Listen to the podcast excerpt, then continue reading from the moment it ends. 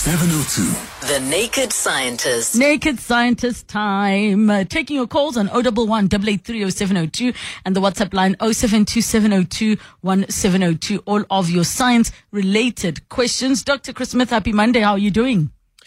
Happy Monday. I'm very well. How are you? I am fantastic. And uh, the questions have already started coming in. So let's get to the first one. Luke asks, What is it that makes the sound when a lightning strikes?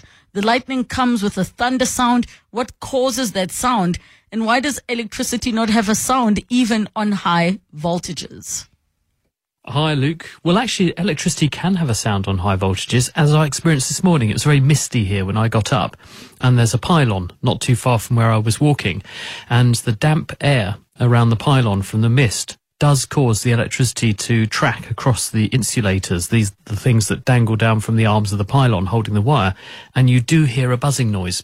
And it's the electricity arcing because the water does provide some path off the cable onto the earth of the pylon. So you, you get this buzzing, crackling noise. And the power companies lose enormous amounts of electricity in wet weather. So they don't like the fact that the electricity does have a sound under those circumstances. But turning to lightning, lightning is made by tiny particles in clouds. These are called hydrometeors. They're ice, ice crystals that bob up and down in clouds on air currents and they rub up against each other. And as they rub against each other and jostle for position, it's a bit like you rubbing a balloon on your head, on your hair.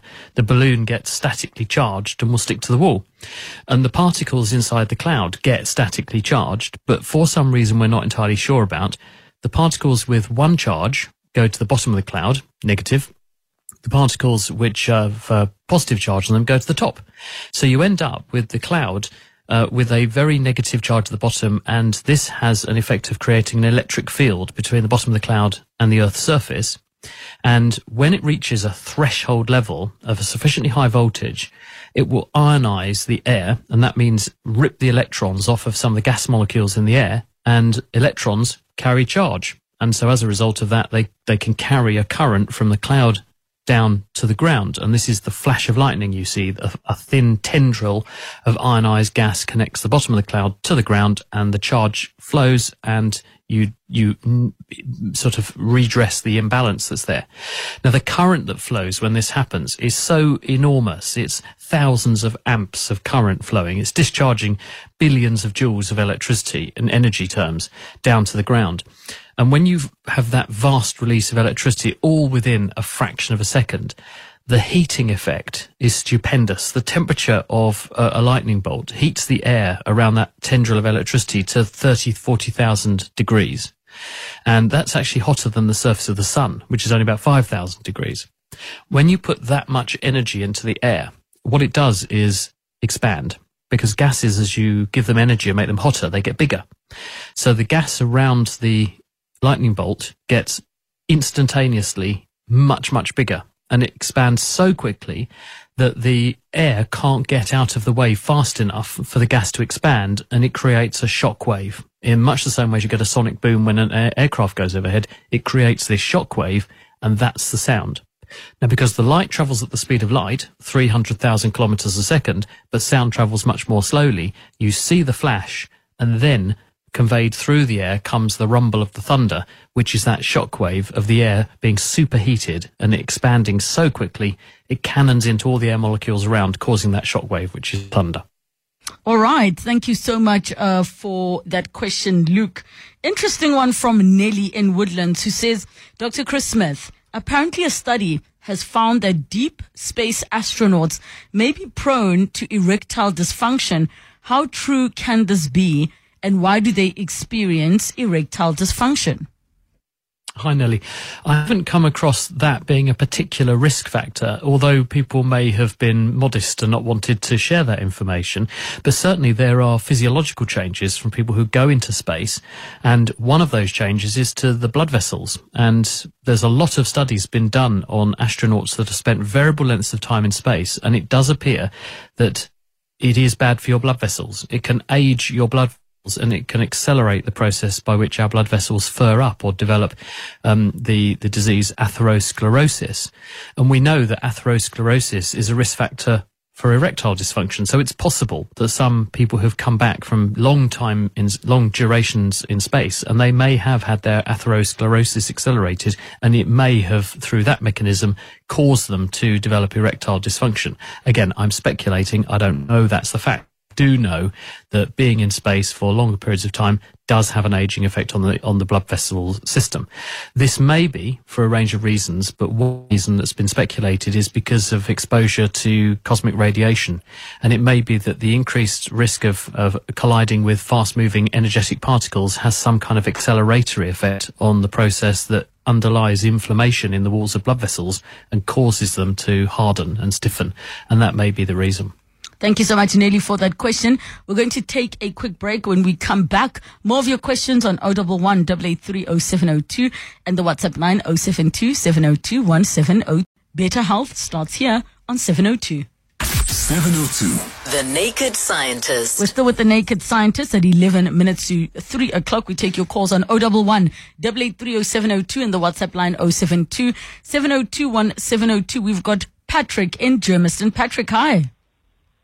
Hey guys. Yes, go ahead. Um, it was September 11th, kind of recent, and uh, you know, checking some videos and that, and there were some people that were jumping off the burning buildings. Yes. Basically, a lot of people were saying that they died before they hit the ground. So Mm. my question is, can you die of fright? There is an old saying, "I nearly died of fright." Like, Mm. what what does it take? How does it work? Because you can jump out of plane and skydiving, but dead when you, when you Yes. land at the bottom. So yeah, what's the deal with that? Okay, okay. So, doctor, can you die of fright? Is it possible uh, that people jumping out of a burning building, for example, actually die? I actually used to hear that as well when I was younger. That you know they don't feel the pain because they die before they hit the ground, or the impact is so great that they just feel nothing. Patrick. Well, the bottom line is that experience something which is incredibly frightening. It does activate your fight or flight system in your body, which is part of your automatic nervous system. That, and that reaction is associated with a massive burst of adrenaline and noradrenaline, its chemical relative, which go into the bloodstream and also go onto from nerve endings various end organs, including your heart. Your heart responds to adrenaline and noradrenaline by increasing how hard it pumps and also how fast it pumps. And this is why when you feel very frightened or something exciting happens, you're often uh, aware of a sensation of your heart thudding in your chest. And when you have that sensation of your heart thudding in your chest, it's your heart working really, really hard. So it is possible in some people, particularly in people who might have an underlying susceptibility to heart problems and rhythm problems that this massive drive to beat hard and fast can push the heart rate in some people into a situation where the heart rhythm becomes unstable and it can then run away to the extent that the person loses consciousness because their heart doesn't pump a meaningful amount of blood out anymore. It's just quivering rather than beating effectively. Or it can cause the ultimate abnormal heart rhythm. It can just stop. So yes, it is possible when you are exposed to these sorts of very frightening or very powerful stimuli. And another one is, is immersion in cold water. If people jump into very cold water, this has a similar effect on people and it can cause some people to have their heart stop because of it. So you've probably seen we've we've had cases where high-end athletes and footballers have appeared to suddenly collapse on the football field, for example. This is because they have an underlying problem with the heart, which means that when you drive it very hard, it can sometimes go into these abnormal rhythms. And so when you have something like a very, very frightening or very powerful stimulus, it can be sufficient to, to make this happen in people who probably have an underlying susceptibility to it. Thank you so much uh, for that question that's come through. Here's one on a voice note. Good afternoon, Relebohile. Um, my question for the naked scientist today is about looking into the past. So there was a documentary that I saw that says that technically we're looking into the past because if you take into account the amount of time that light takes to bounce off an object into your eyes, we are looking to the past even though it's a fraction of a second. So the scientist who was talking said that if you can increase the amount of time it takes for the light to bounce from that object to your eye, then you'll be able to look into the past.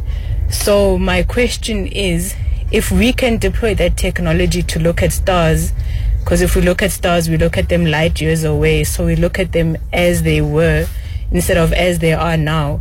Can we not use that same technology here and increase the amount of time it takes for us to look at events in the past so that we'll be able to look through some sort of a looking glass here on Earth and look at objects but as they were in the past? So basically looking back into the past and then maybe you'll be able to see yourself as you were however many years ago. This is Reo Achille from Joburg. Thanks. Thank you so much. Ooh, mm, sounds like we're opening a portal here. Yes, well, the point is absolutely right, mm. which is, first of all, in terms of our perception. When you measure how long it takes us to become aware of a visual signal, so if I shine a light in someone's eyes, how quickly do they notice and, and are able to say, I can see that? We know it takes about 100 milliseconds for light to be filtered and processed through the retina and to then be presented to your consciousness. And we're always living in the past anyway, because if you look at when you present the stimulus to people, when their brain waves change, in other words, they're experiencing this stimulus, and then when they're actually able consciously to say what it is, it may be as much as half a second of delay between a person saying, oh, yes, now I know what's going on.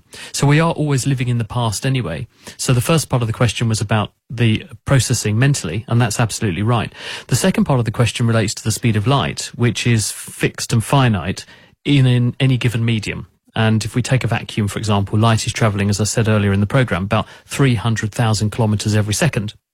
Because of that cosmic speed limit, it means if we gaze skywards and we look at a distant star, because those stars are enormous distances away from us. The light that left those stars has had to travel because it's only doing, only doing 300,000 kilometers a second for years and years and years to get to us. And so by the time that light arrives and we see that object in the distance, that object has now aged in the meantime all those years. Now, a closer to home example, light travels at about a billion kilometers an hour, to put it into simpler terms. So if we take a planet on the other side of the solar system, Pluto, that's about 6 billion kilometers away. So if a person on Pluto was tuning into 702, they would hear this phone in six hours later. So you can imagine trying to do a phone in show on Pluto to Earth. You'd have a very long wait for each question to come in and then each answer to come back. Some people would argue it'd be a better show. I don't know. I'm sure they wouldn't say that about this show, but you get the point that light travels at a finite speed, and as the distances become bigger and bigger and bigger, the time it takes the light to arrive gets longer and longer.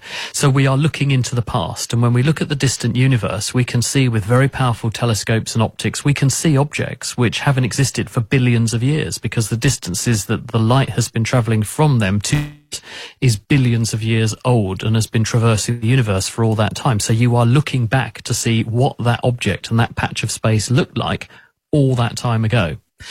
To do it in a way that would be useful to us so we could capture our own life, well, yes, if you had some way of seeing yourself and then capturing the light and slowing it down, and there are ways to do that, then you could possibly watch yourself back in the past. But that would be extraordinarily difficult to do. So at the moment, we just have to be comfortable with the fact that we can see what the surroundings out in space look like billions of years ago. But that's about all we can do with it. Thank you so much for that very intriguing and interesting question. Here is another one on voice note. Hi, Lebo and Dr. Chris. I just want to find out why are insects, for example, a cockroach or an ant, when you drop them from top and then when they hit the ground they don't maybe get injured or break their bones if they do have. But we human beings we even if i can fall from a second floor i okay i will get injured or break my bones. Why they don't get injured? They seem to go along and crawl. Mm. Mm. yeah there's an old saying which is the bigger they are the harder they fall and that's both a metaphor, but also it's relevant here, which is that when you've got a big human falling on the floor, they go splat because they've got enormous amounts of momentum because we weigh a lot. And our body's tissues have to try and convert all of that kinetic energy in us falling to dissipate that and dissipate it in a way that doesn't break and bust open our tissues. Whereas something like a small insect has a lot less kinetic energy. It doesn't weigh very much. And when it hits the ground, it therefore doesn't have to transfer very much kinetic energy from itself to the ground. It doesn't have to dissipate much energy. And therefore it's much less likely to be damaged by that fall because the tissues are sufficiently elastic that they can convert the small amount of energy the object has because it won't fall that fast. It's got a low terminal velocity.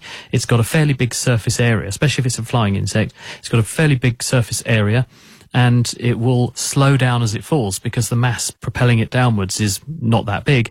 And whereas we have quite a small surface area relative to our mass, so we have a higher terminal velocity. We'll travel faster when we fall as well. So all these things mean that there's a difference in the amount of kinetic energy you've got to convert and how good the tissues are at getting that kinetic energy from you falling down to it turns into some heat and sound on the ground, and then you get up and scuttle off insect. You hope you haven't broken too many bones if you're a person. Thank you so much for that question. Dr. Chris Smith, as always, a pleasure. And I have to say to the lady who sent through the voice note, people are calling her a queen and saying that she should win the Dis-Chem Brain of 702 just for asking that question alone. So I'm so happy, Dr. Chris Smith. You really do inspire uh, all of us to continue to look out for these interesting science questions that uh, some still don't have answers to. But then again, this show needs to continue.